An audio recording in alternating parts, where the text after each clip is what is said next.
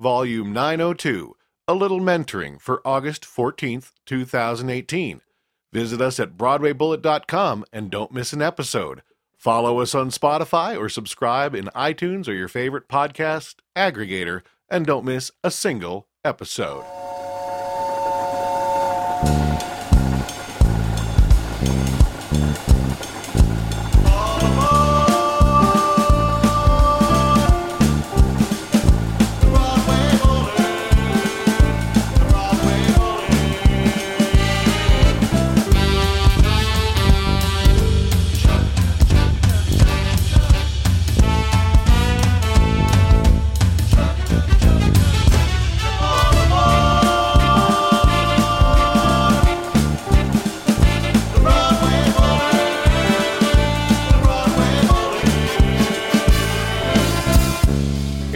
Episode, we speak with three people with a lot of great advice to offer theater artists. First, Angelina Fiordalisi talks about her work as founder and artistic director of the Cherry Lane Theater, and especially about their mentor project to encourage new artists. Next, Raissa Katona Bennett talks about her career as a theater actress and cabaret artist, with tons of great advice for those starting out. We might even listen to a couple songs from one of her many albums. Finally, Philip Galinsky and Jeff Scherzone talk about their project, the National Monologue Slam. They are dedicated to bringing training and opportunities to underserved areas of the United States and have no shortage of advice for actors. All this coming up.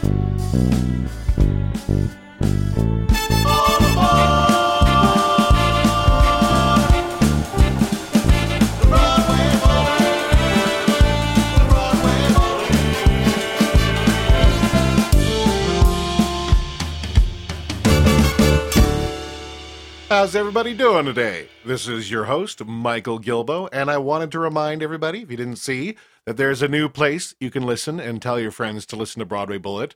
We are on Spotify. So just search Broadway Bullet on Spotify, click the follow button, and you can follow our podcast right from there. So without any further ado, let's jump into this week's program.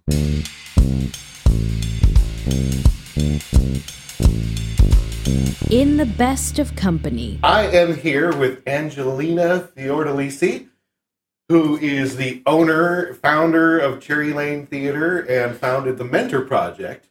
And we're going to be talking a little bit about all of those things. How are you doing? I'm doing pretty good today. Thank you. Yeah, you're definitely in a good mood for the first interview in the morning. You a morning person? Yes, I think I am. I think I am. I had to get my husband out the door by 7 a.m. this morning. So, uh, Cherry Lane Theater, for um, our listeners out there who maybe aren't familiar with the thing, maybe give kind of a quick synopsis of, of, of what you do and how it started, then we'll kind of focus on the Mentor Project, go back to the theater, and kind of Sure. a lot of areas. Sure. Well, Cherry Lane Theater is uh, probably the heart of Greenwich Village, and uh, it became a theater in 1924 when a group of theater artists broke off from the Provincetown Playhouse, and Edna St. Vincent Millay was living around the block, and uh, she was a friend of theirs, and she said, "Oh, there's this box factory for sale," and uh, they all came in, and Le- Cleon Throckmorton was a set designer converted the um, box factory into the Cherry Lane Playhouse, and so it's been a playhouse since 1924. And um, there have been all kinds of off Broadway movements there the downtown theater movement, theater of the absurd.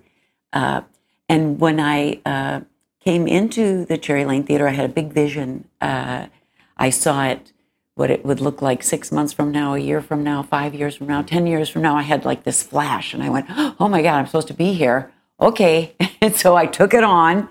And um, You bought it in 1996, right? Yes. Yeah, I've been there since 96. So that's 22 years in August, it'll be.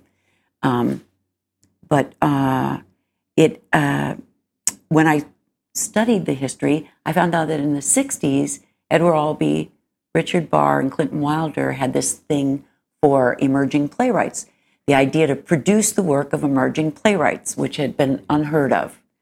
And they got a $198,000 grant, and they produced Sam Shepard, LeRoi Jones, LeRoi Jones, who's Amiri Baraka, as we know, no longer with us. Um, Pete Gurney, uh, uh, uh, Terrence McNally, all these young, Adrienne Kennedy, all these young writers up and coming. And I thought, what a cool idea. And uh, a couple of my colleagues and I were throwing around this idea. We thought, we should do that. We should create a program for early career playwrights and produce, actually produce their plays. Not just read. Right. That's what I mean. Yeah. They're all like, what? You want to produce my play? So that was a, a novel idea. Also, in the 90s, uh, there weren't as many nonprofit theater companies, there weren't as many development uh, programs going on. So it was cool. And then we added the element of the mentors, Pulitzer Prize winning playwrights, so that I actually co founded the program with Edward Albee and uh, Tony Kushner, A.R. Gurney, Charles Fuller, um, um, Michael Weller, Wendy Wasserstein, and my colleague at the time, Suzanne Brinkley. And so we thought, what have we got here? And uh, I created this program based on other development programs that I had done around the country. So and and and it turned out to work pretty darn well. About a, at least a third of our playwrights who've been produced here have gone on to be nominated for Pulitzers. They've been on Broadway. They're in London, all over the place, and I'm still in touch with a number of them. We'll be right back to this interview after a brief word from our sponsors. Special thanks to our travel sponsor. Are you looking at majoring in theater for a career as a creative artist? I've created a program at the University of Providence in Montana that is designed to meet your goals. If you want to be an artist, you are an entrepreneur. And our BA in Theater and Business Arts is designed for you to learn essential business skills with classes specifically designed for theater artists. You'll also explore different artistic skills to help you develop your talents. And our productions are very student driven, with a real focus on students creating their own work, so you know how to do that once you graduate. With a senior creative project of your choice, and a business senior project of developing your own five year business plan for your career. After graduation, you'll know exactly what your next steps are. UP also has some great programs like a four year graduation guarantee and a student loan repayment assistance program. If you'd like to find out more, click on our sponsor link at BroadwayBullet.com. Special thanks to our location sponsor. Writers need a full community of support in order to do their important work. That's where DGF steps in. The Dramatists Guild Foundation is a national charity that fuels the future of American theater by supporting playwrights, composers, lyricists, and book writers at all stages of their careers. They do this by sponsoring educational programs, providing emergency aid to writers in need, and offering a free rehearsal space where I recorded this episode. In April of this year, DGF launched its New Voices program, which brought trained teaching artists into fourth grade classrooms. These artists led the students in the collaborative creation of their own plays, which were then performed for the school by professional actors. It is crucial that young students are given proper access and training in theater to share their stories and learn the power of their own voices. If you'd like to help support DGF in fostering the writers of tomorrow, please visit dgf.org and be sure to follow them on Twitter at DG Found. Now, back to our interview in progress. So, how do new playwrights get selected or involved with the Mentor Project? Well, because our staff is this big, very small, we have a nominating committee. So we go to uh, theater professionals um, and uh, literary managers, theaters across the country, and uh, oftentimes mentors who've been in the program find out about a writer and they'll call me up or they'll send me a script. They'll say, "Hey, this writer, pay attention." You know, so it's it's by that process, and we go through about 150 scripts, and then we narrow it down to about 15, and we send each mentor three scripts, and then we do the little dance because um, oftentimes it's not because the, they don't think the play is good, but in one instance, Pete Gurney was writing something that took place in an institutional setting. so he didn't want he didn't think it was fair to choose so and so's play because it was in an institutional setting. Um, it, it's what resonates for them, the mentors, and they choose based on something that is compelling to them and th- where they think they can actually help this playwright. You know, they don't just choose it because it's a fantastic play they go, wow, this is an important voice and he's really trying to say something or she's really trying to say something. I think I can help. So it's a beautiful relationship that lasts well beyond the program. Yeah, is this is this something that's pretty easy for you to get established playwrights involved in, or is it like a big dance convincing them to become a part of the? No, word on the street is very good. They know how good the program is. It's all about the playwright. Everything is about the playwright. We give them every opportunity uh, so that even during the run of their plays, everyone knows who's involved, that they're able to rewrite every night if they want to, and continually. Um, c- that's okay. Oh, Okay, are we? Uh, am I showing up? oh, you're fine. Okay. here, I'll just this this got turned on. Okay, that's probably better. Is I that good? I can fix that in post. Okay. Um. So, you know, it's it's about them, and the actors are game. They know, and our audiences know that they can go on with the page because it's fresh. You know, and sometimes, but most of the time, the artists, the actors, directors will incorporate it, learn it, and then do it that night. You know, it's it's very exciting to me. It's like giving birth. You know, it's the first time that an audience will hear a brand new play, and I get off on that. That's my thing. I love that. So I'm thinking 1996 when you got into the theater. Um, if my mental timeline is holding correct, this wasn't a great time for off Broadway. No, there wasn't a lot happening, but there was more commercial productions happening than there are now. You know, now it's very sad. The state of off Broadway, commercial off Broadway is almost nil. It's all the nonprofits now um, and all the unions. I still feel like it's gotten better in at least the past like eight years. Since I moved, it seems like there's more. I mean, maybe half of those new commercial projects are parodies, but at least there does seem to be, you know, more new play, more, more new play, more new musical activity happening. Uh, You know, maybe Uh-huh. it's just grass is always greener. Now, now that I'm not here, I just oh, these all look new, but it does seem like there's more out there. All right. Well, that's great to have that outside eye because from the inside out, it's not feeling that way to me and to my colleagues who produce. Um, they're mostly investing in or enhancing uh, nonprofit theater productions Yeah. that they believe in, you know, or starting them in the regions. starting everything now, uh, and all the funding has splintered, and it's all going to the regions now, where that's the only pony in town, and so it's it's easier to get an audience, and uh, the rules are not as strict, uh, and the codes and so on. I mean, it's so hard to run a theater in New York City. It's just the codes alone and the uh, Yeah. you know the restrictions and the oh being, you know, it it's insane, but we do it. just the dance of like bringing sets in and out and Oh. and uh, you know but you know I, I look at theaters that are taking kind of different unique approaches like st luke's kind of basically turning it into a commercial kind of continual rep slash festival where you know it's a different show every night i mean i think that's encouraging you know new work that probably wouldn't you know find an audience if they just had to do you know a two three week run and kick it out but you know they can run over a year and slowly build an audience night to night i, I mean I don't, I don't think it's amazing you know yet but, that, but i feel like there's signs that people are adapting and figuring out a way to Oh yeah. get other shows out there Yeah, we're like octopus, right? Octopi. they just over millennia they continue to, you know, there's they're the most flexible animal in the uh, in the world on the planet, and they've remained flexible and their shape for millennia.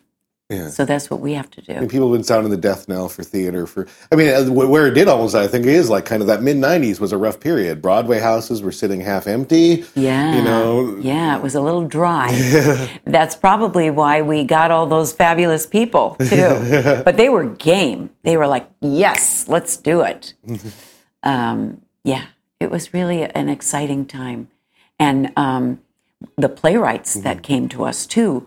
All the theater professionals across the country were so excited to nominate the playwrights, and we got some wonderful, wonderful people, and and they're all friends too. Every year, they manage to watch each other's work and watch each other's work grow over a period, because we start with a reading, a private reading, and then a public reading, and then the uh, three weeks of rehearsal, two week showcase, and you know, they go through a lot together, uh, an entire year together, and it's it's beautiful. I mean, I think that in general, that's the best thing about coming to New York to be an artist is not necessarily to strike it big or get famous, but to have that opportunity to have so many other like-minded people around you to learn from and challenge each other. Yes, You know, yes, absolutely. Or you I know, mean, I ended up back in my hometown, but I would not be the artist I am if I hadn't have been learning from, working with, and being the best of the best, and having to push myself forward in a way that, even though I was always motivated, I don't, I couldn't have done. In, Right. You know. Because the standard is so high, expectations are so high.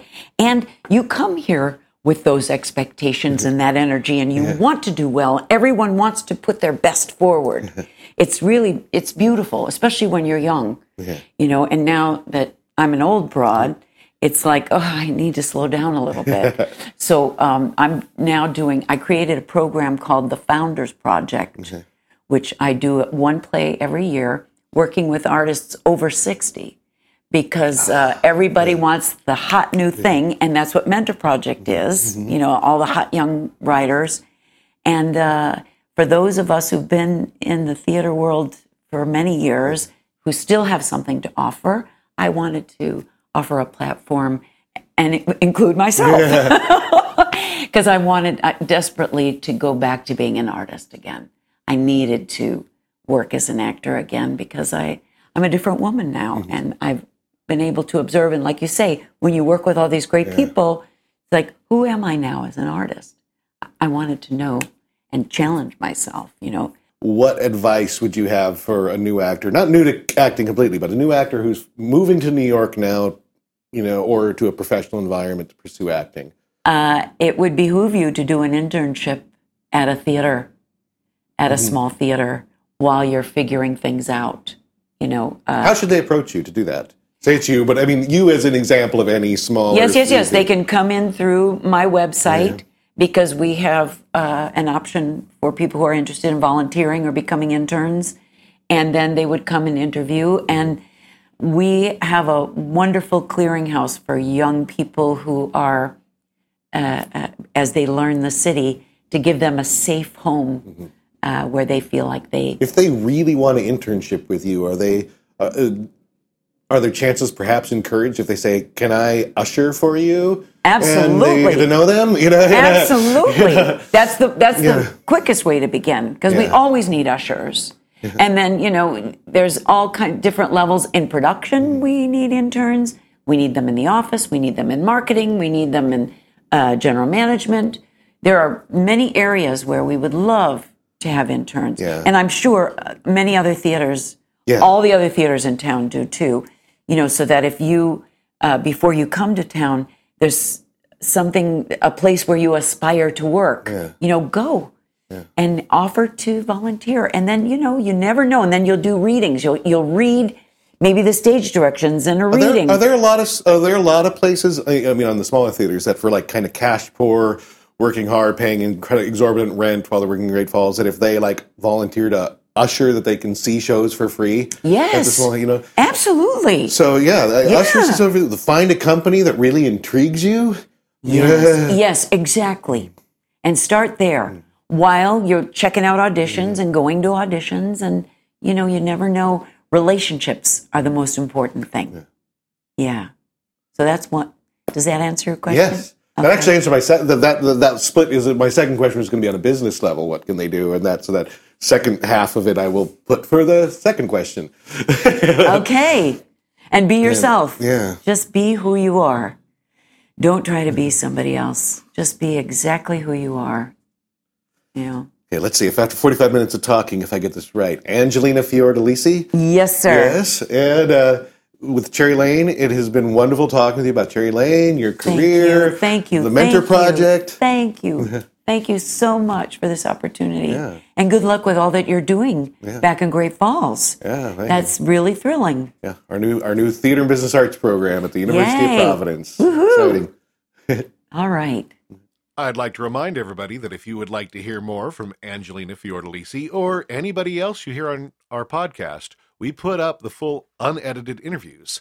They are in our podcast feed while the current episode is live, But after that, you can find them easily on SoundCloud or on our website, BroadwayBullet.com. So check that out.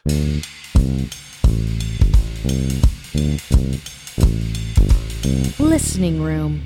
I am sitting again with Raissa Katona Bennett.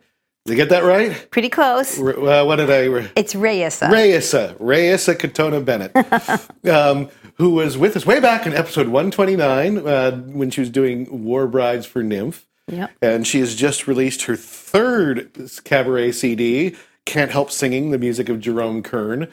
This is her third CD. She's also got Another Kind of Light, which I believe is what we're going to be playing some mostly some songs from because there's some special new songs written for you on that one. Yes. And uh, her first CD was what what I was dreaming of. Correct. So, in addition, she just closed uh, the first New England production of Fun Home, hmm First regional New England first production. yeah. regional New England production as an actress. At the Music Theater of Connecticut. If you were a Phantom of the Opera head, she uh, was the stand-in for Christine for several years. She has led several Broadway tours, so you are a working actress. I am. Working hard. you, you have the dream that there are many people out there hoping for. Yes, I, I do. And I must tell you, actually, one of the songs uh, on that second CD um, is called It's Possible from Seussical the Musical.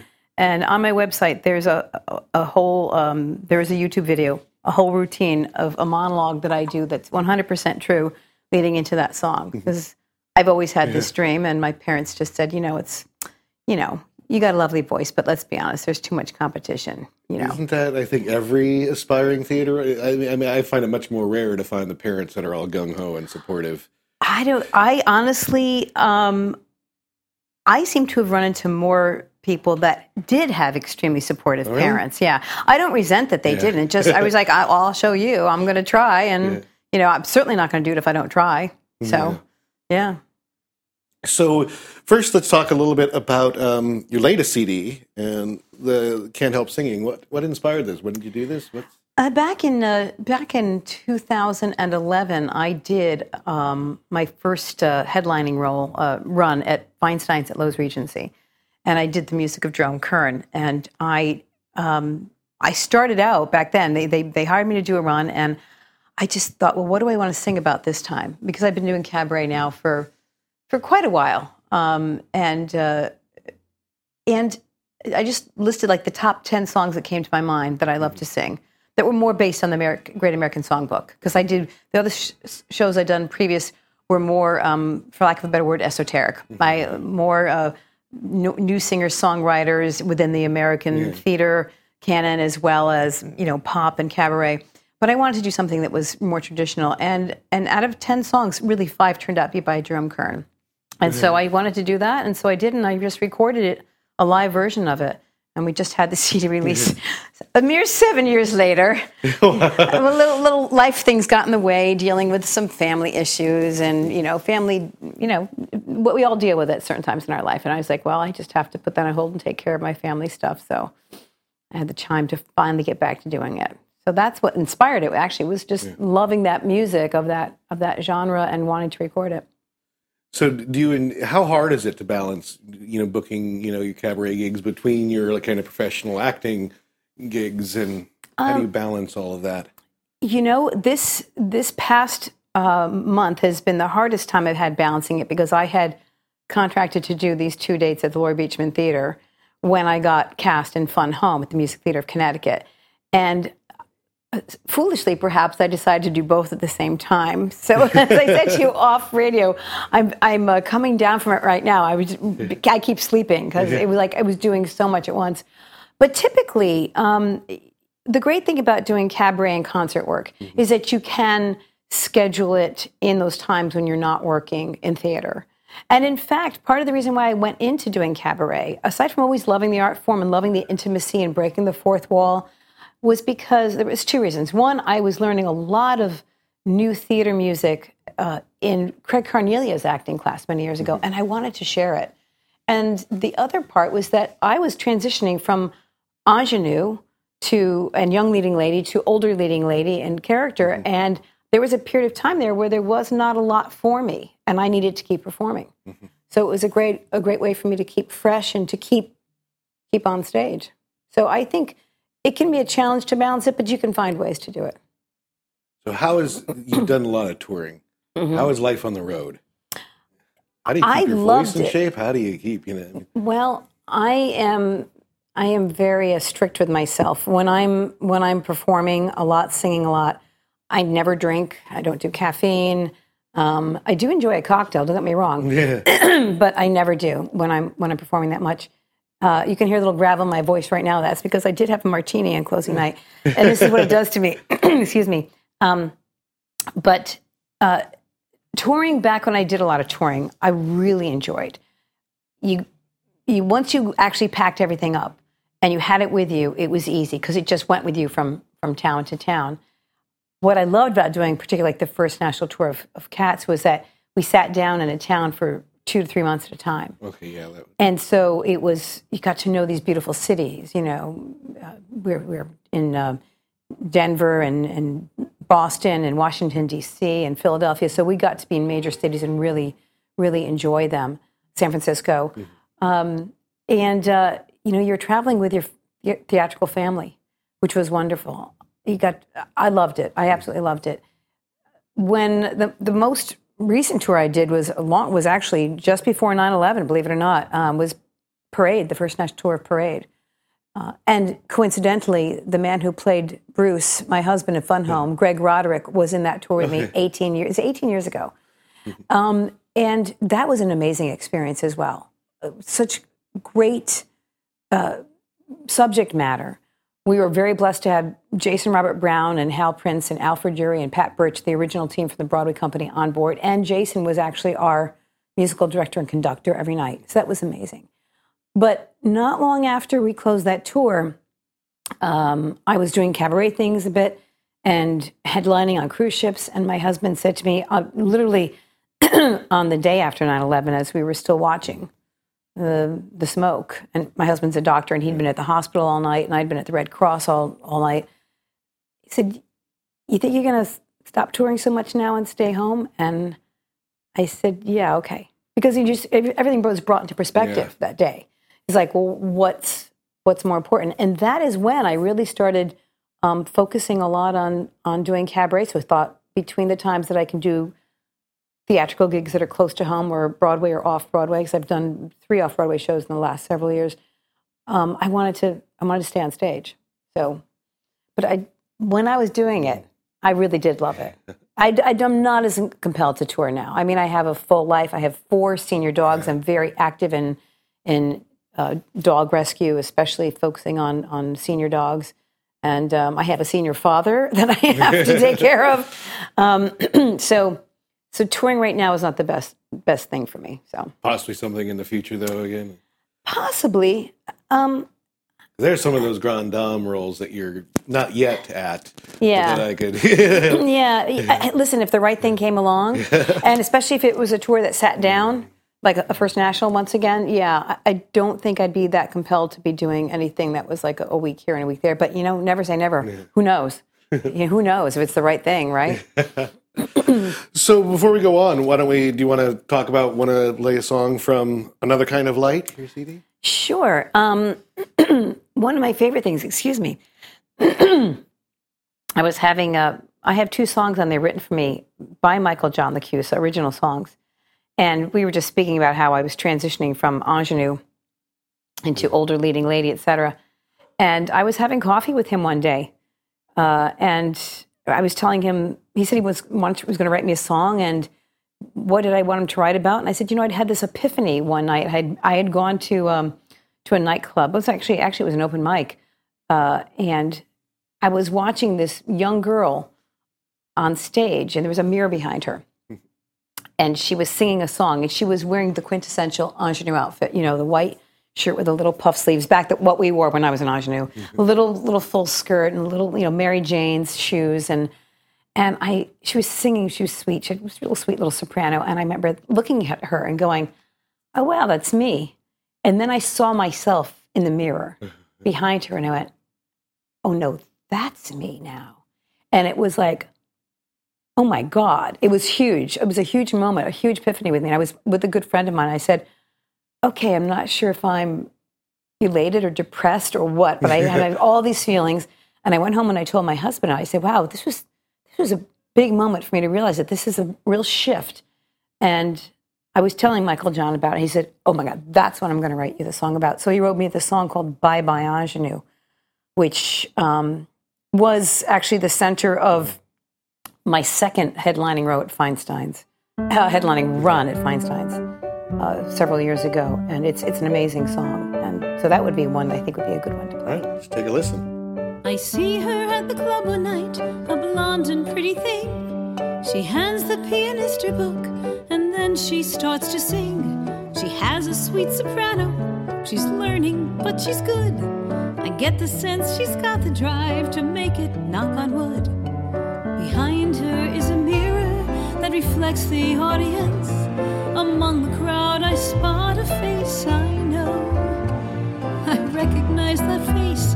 It's a version of that girl, an ingenue whose age has started to show.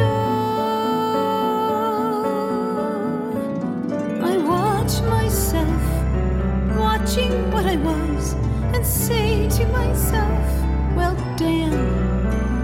I look at her and look at me, what I was and what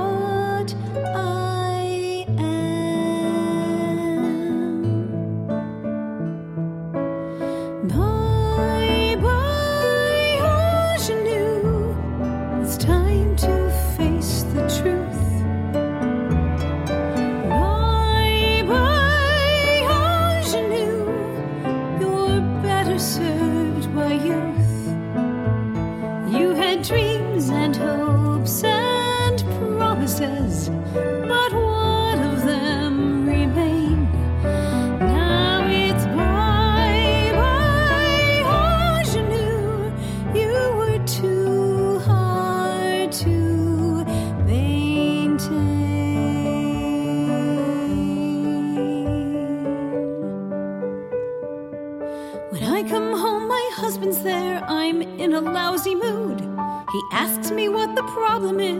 tell him Chinese food. He knows that I am lying. He always does, of course. I tell him I'm too fat, too old. Please sue me for divorce. He takes me in his arms and he leads me to our bed. I fall asleep and don't recall my dreams. Next morning I wake up to my husband, to my work, and everything is good. Too perfect it seems. I see myself in the bathroom mirror and say to myself, well, fine. This life I have, this life I've earned. I dreamt of it and now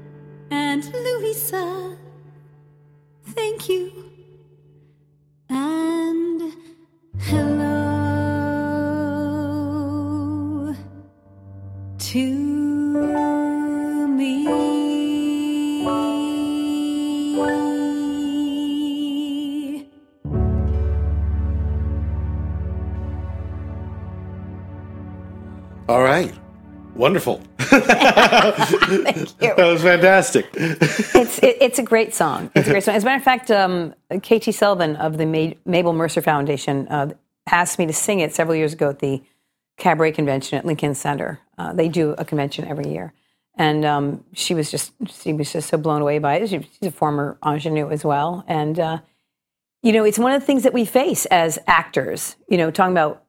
I had this conversation with the little girl that just played uh, Small Allison in Fun Home. She's 11. And she was all concerned at the end of the show um, as to how long she'd be able to get to do the role, again, you know, because she's tall and she's getting it there. And I said, you know, that's the bittersweet thing. And I asked, asked her if she knew what the term bittersweet meant. And she did. Uh, I said, Bec- about being an actor or an actress. You get to a point in your life and you go, okay, wow, and now I'm, I'm too old for that role now my big epiphany for that was Louisa was one of my favorite roles in The Fantastic. And I just went, oh, it's just such a sweet, sweet time. And you go, okay, it's it's a beautiful memory and it's time to move on to some other things. But there's I mean, I know everybody in real life goes through it too, but as an actor, there Yeah. are defining moments where you just go, that's that's in the past now, you know? Yeah, well, our bodies are part of our instrument. you Oh, know, 100%. Yeah, that's so of telling big. a story. I mean, what I try I try to tell you know actors I train and stuff. They go, you, you can't control it, but you need to be aware uh, of it. Yeah. and it's not something that you can get upset about. But how, you know how you appear is part of telling a story, especially when you get down to the, some of the smaller roles. Yes. When you're only in a small thing, it is important for the director to cast somebody that they think is going to. With a lead, yeah, you got like a lot you know, time that you can maybe change an audience's mind sometime if the if the director and producer are open minded about type. But often with those small roles, Got to plug you in. the- the stereotypes serve a purpose in storytelling. It's Yeah. unfortunate and, and we hate it, but at the same time, they serve a purpose so that story doesn't have to be Sure. four hours long to tell you what's up. And stereotypes exist because they exist, you know? so, yeah, I agree. Uh, but but also, we learn so much from those roles in our future, and they define part of who we are going forward. So, they're great. Yeah. so um, well, let's play another song from from the album. Uh, what do you think would be a good one to do? You know what? Um, there's a beautiful song written by Ron Abel, who was my producer on this and an amazing musical director, and Chuck Abel, excuse me, called Waiting for a Westbound Train. And that had never been recorded before. They had, did not write it for me, but they, I was looking through their, their catalog of songs saying, she said, I'd love to put something by you guys on here. And they said, they thought that'd be a good fit for me. And it, it's sort of along the same lines of, of leaving home and, and going for your dreams and, and, and what you're leaving behind. Uh, It's a very powerful uh, ballad with a drive to it. So I think that could be an interesting one. Yeah, let's take a listen. She sat there waiting for a westbound train. Lost in memories that dull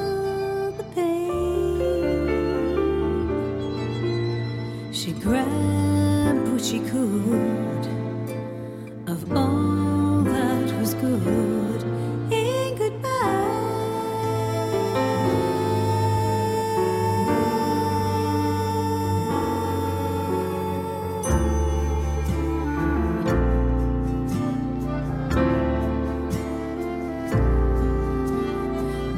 California than where she came from.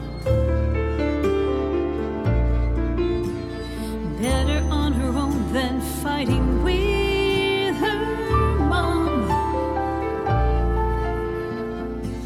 Both listening to the sounds that they make.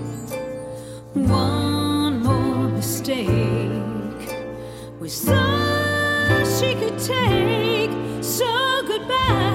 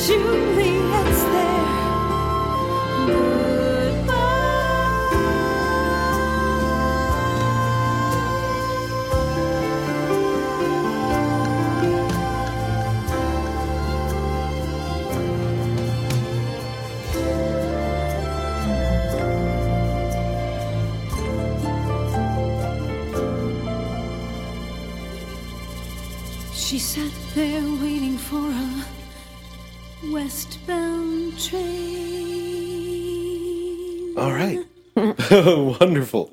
Raissa Katona Bennett. Perfect. All right. Um, three CDs, Another Kind of Light, which we played some songs from. Your brand new CD, The Music of Jerome Kern, Can't Help Singing. And your first CD, What I Was Dreaming of, all available, I'm assuming, Amazon, iTunes. Amazon, everywhere? iTunes, LML Music is the uh, the producer. The what I was dreaming of is about to be available digitally, um, so on uh, through all those Yeah. those sources too. But yeah, I, I would love it if they check that out or go to my website and check me out. Yeah. Yeah. What's that again?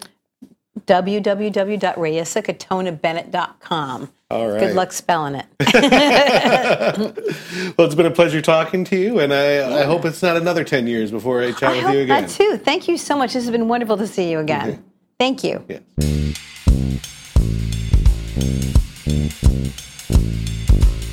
Breaking the business.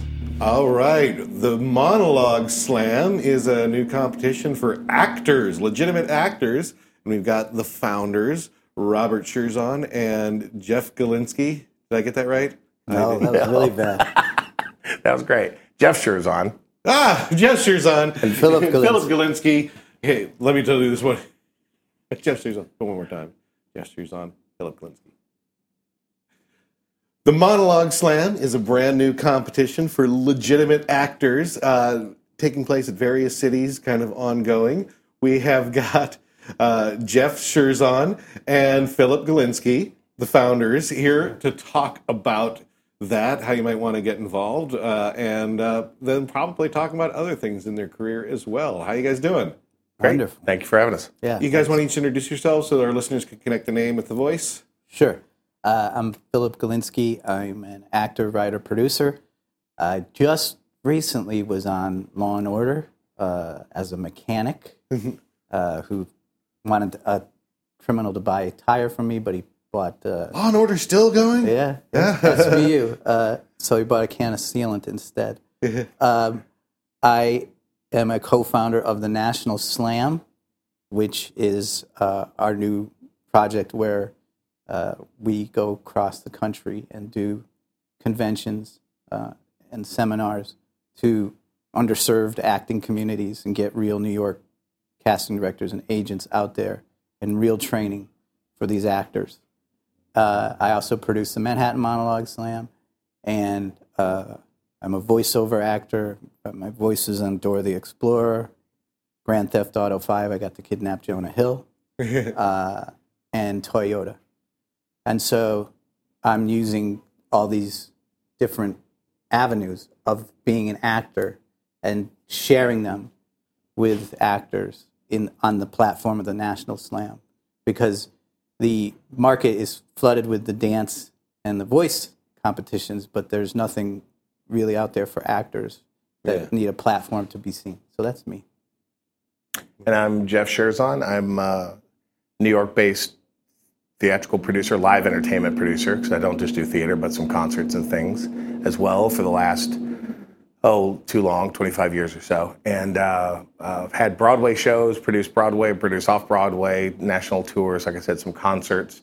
And I've known uh, Philip and his brother Robert, who who's created the national, I mean, I'm sorry, the Manhattan Monologue Slam about what 14 years ago now, and um, we came up with this idea just a little bit over a year ago, and it, it's it's it's now we're now launching it. And the uh, again, as to, to to reiterate what Philip was saying, is that we discovered how um, how little opportunity there is for the legitimate actor to go out and be seen, other than in an audition setting. Um, by uh, you know, it's hard to do a YouTube uh, acting piece. You can do your songs, you can do your dance. Yeah. You know, act, uh, just legitimate straight acting, straight monologues are, are tough to do, even even comedy. Um, and what we're doing is we're bringing casting directors and agents across the country, uh, having these conventions and competitions. Um, hopefully, we'll have one in a city near you.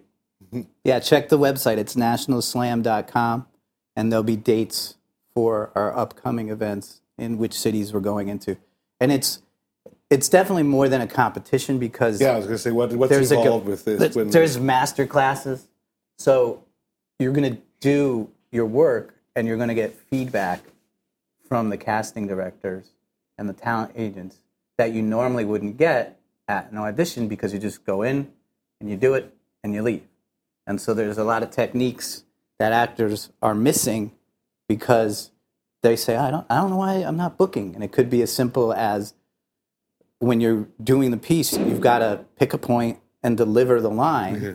You don't look at the casting mm-hmm. director, like little things. Yeah. But once once these points are, are learned, the actors have so much better results with auditioning because they kind of know what they're getting into now, rather than oh I memorized it, I walked in and I said it.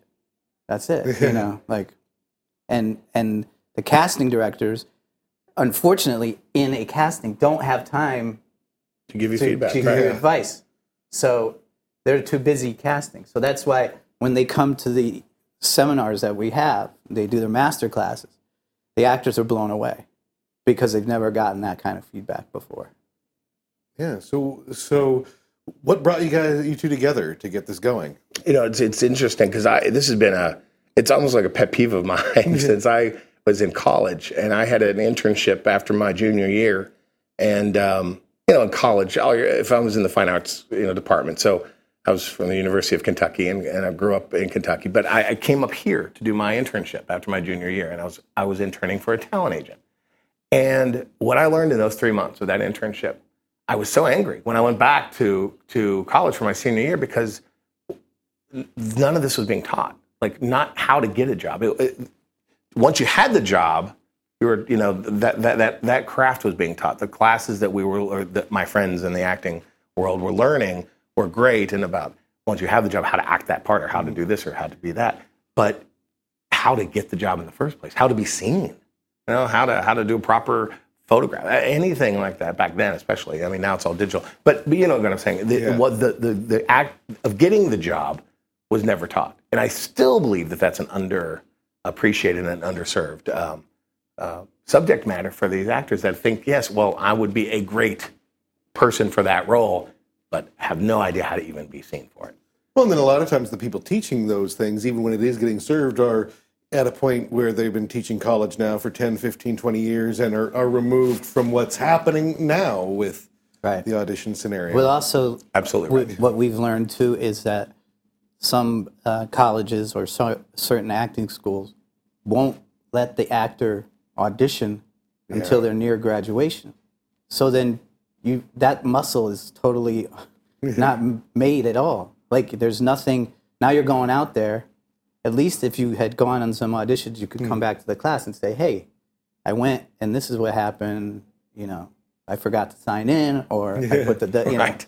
Right. things like things like that." So it's it's the schools are great, but the the audition process is not focused on enough. And then that's when you get the actor that thinks they stink, mm-hmm. right? Then they doubt themselves because there's little things that they're not doing, and it's it's it's just every person that's ta- done the seminar, whether they you know win best monologue or not, they're like, this was the best money I've ever spent on mm-hmm. doing something. Because they do- they all learned so much about the audition process, or how do you see me as the casting director, or I do a, a monologue about being a dumb blonde. I'm not a dumb blonde. Like, Yeah. why did you make that choice? And then adjust you and help you fit your type and get more work. So let's face it, at auditions, 99% of the times, it's out of your control. You know, mm-hmm. you're not what they're looking for or whatever. But despite that, what I'm curious, what are the top, like, kind of consistent mistakes you would say actors make that kind of like is the wrong choice? That even if they are looking like you're, you're talking about, they're not picking a point to look at. Are there other, like, kind of consistent things you see doing these monologues that are the consistent? this is what I this is what I preach to the at the seminar. It's your unique interpretation of the material that's going to get you the job. Because the script is going to be the same for me and Jeff auditioning, right? It's just who has a unique interpretation of that script. That doesn't mean you stand on your head, Yeah. you yell really loud. And so the story I tell is uh, Marlon Brando was in an acting class and the teacher was sizing up the students and they said, I want you all to be chickens. So everybody's going like this you know, with their arms. Flapping their arms. He's got his arms folded Flapping up, doing the chicken dance. And Brando is squatting in the corner. And the teacher says, Who do you think's getting the part of the chicken? And they all point to Brando. So teacher goes over, goes, "What what are you doing? And he goes, Shh, I'm sitting on my eggs. So if the script is chicken, and you got 10 actors doing the same thing, and then one actor that does it a little bit different, that's the person either going to get a callback or it's something where Be they remembered. Right. I mean, i- i- you said ninety nine percent of the time it might be out of your hands. Yeah. It may not be about that day. Mm-hmm. It's about how you sh- how you were professional, how you walked in the door, how you how you uh, didn't make other people uncomfortable or make excuses. Like the, y- y- you're not just there to impress the ultimate hirer, which might not be the casting director. The hirer might be the director or the producer or the writer, who you know, the decision maker. But you certainly might have made a friend out of that casting director who knows he can he or she can bring you back next time. yeah. And, Right. and that's it's all about it's all about relationships. So like, if like the casting directors say to me, "Oh, Philip's like a Ben Stiller, Adam Sandler type," I am. but when I walk in the door, that's what you're going to see, right? So you want to know your type. Otherwise, it's hard enough to do it. I think it's a hard thing for a lot of actors to grab their type. But but I wanna, but I wanna, but I wanna do this. I can do this. that, that was my If you go into an audition, make sure your phone. yeah. that's right. most important. I even said to do that. I thought I turned it off. Fantastic. But that's such a Ben Stiller, Adam Sandler thing. to moment do. right now. Right? um, but um, so if you go to nationalslam.com, you'll see all the different mentors that we have up there that are part of our staff that will that come to the seminars. Um, and a lot of them are people that have gone through the Manhattan Monologue Slam and then got discovered. Uh, Alicia Joy Powell, she was in The Sitter.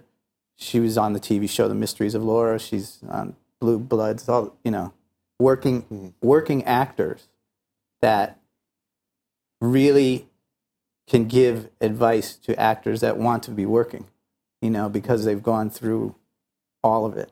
And she's got great stories, great techniques, and um, also uh, Jeffrey Dreisbach is one of our really great mentors, teachers from McCorkle Casting, who casts everything in New York City. Um, and he, his masterclass, he's so into it. It's amazing. Like, and it's so positive. Even if there's something he has to tweak in your work, it's still it's all growth. And uh, there's a lot of people that will say, especially the newer actors who are a little cynical, and they'll say, "Well, I never heard of this guy," and I'm like, "Well, that's mm-hmm. because he's always w- casting. Right. You know what I mean? He doesn't have time to teach, and when he does, you you got to come take the class because it's mm-hmm. it's rare. Like like you said, you could have a casting director that teaches more classes than does casting. Yeah. You know, Not There's a necessarily lot of those. It's a lot of those. I mean, and that, that goes all up and down the Yeah. Academia and, and, and our world. Where we're, you know, a lot of them that aren't necessarily doing this today, but we're grabbing the ones that are actually working and taking them away for a weekend, and coming out to the cities. Because we also know that you know it's not, especially coming to the, to New York City, is very intimidating. so if you are uh, uh, an aspiring actor for, of any age, by the way, because this is we have uh, uh, age divisions for 12 and under, for 13 to 18, and then for 18 and over. So and and comedic, dramatic, and musical theater division. So you can. If we have enough in every division, we have all divisions and all age groups, right? So you're competing against like people. But what we're doing is we're going to those towns, your town, where you may not have any acting classes, right? So it's of all age and all skill levels, um, because we know that it's intimidating to to make that first. So we're very supportive. Mm-hmm. A lot of the we don't come in and we're not mean and, and, and evil, and nobody's there to cut there's no anybody Simon down. Cowell. There's no There's Simon no- no Cowell. Si- I know. I get I get a little uh, loud, like I yell a little bit during parts of it, but that's only because uh, you'd you'd be worried if I wasn't animated. Yeah. You know, like that's the like one girl was like, you, you- "Why are you yelling at me?" I'm like, "No, I'm excited." And when I get excited, my voice gets louder, but I'm not yelling. You know, like that. so. Um, but the the the students who uh, register um, kind of know somewhat what to expect because of my brother and I, because if they have a relationship with me or if they've seen the website. But one of the great things about doing it out of town is these kids, adults, will learn in the master classes. And then, because of the internet, they might have an opportunity to send a video for uh, an audition. And now they've got all the tools in their toolbox to really knock it out of the park. So, like, there's like Atlanta's really hot right now for stuff. Yeah, it's getting hotter. It's about to be summer. Yeah. so, but like, you could submit because Jeffrey will cast Yeah, absolutely. Will. out of, out of video submissions, and he talks about that because that's the future. Well, I thank you guys so much for coming on and talking about nationalslam.com and some different advice for actors. I think it's important, even if you want to do just theater in New York, it's really, really useful as an actor to be able to have multiple skills if you're Yeah. planning on paying the bills. Yeah, yeah, yeah. definitely. So, uh, Jeff Sherzon and Philip Galinsky, thank you guys so much. Thanks. And, and Thank good you. luck bringing this to a city near our listeners. Thanks so much. Thank you.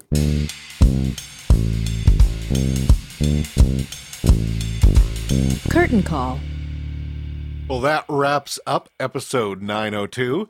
Uh, we're, we should be back in two weeks on the 28th. We're back to our Tuesday schedule with another great lineup.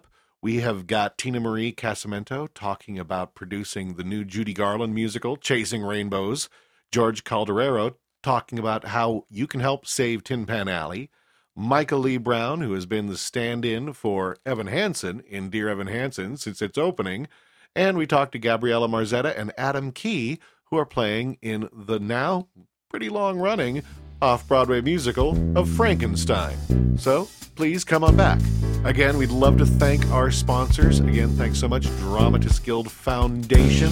Be sure to check them out at dgf.org and the Theater and Business Arts program at University of Providence. Find out more at uprovidence.edu or specifically a lot more about the program is at a link at broadwaybullet.com. See you later. This is your host, Michael Gilboe.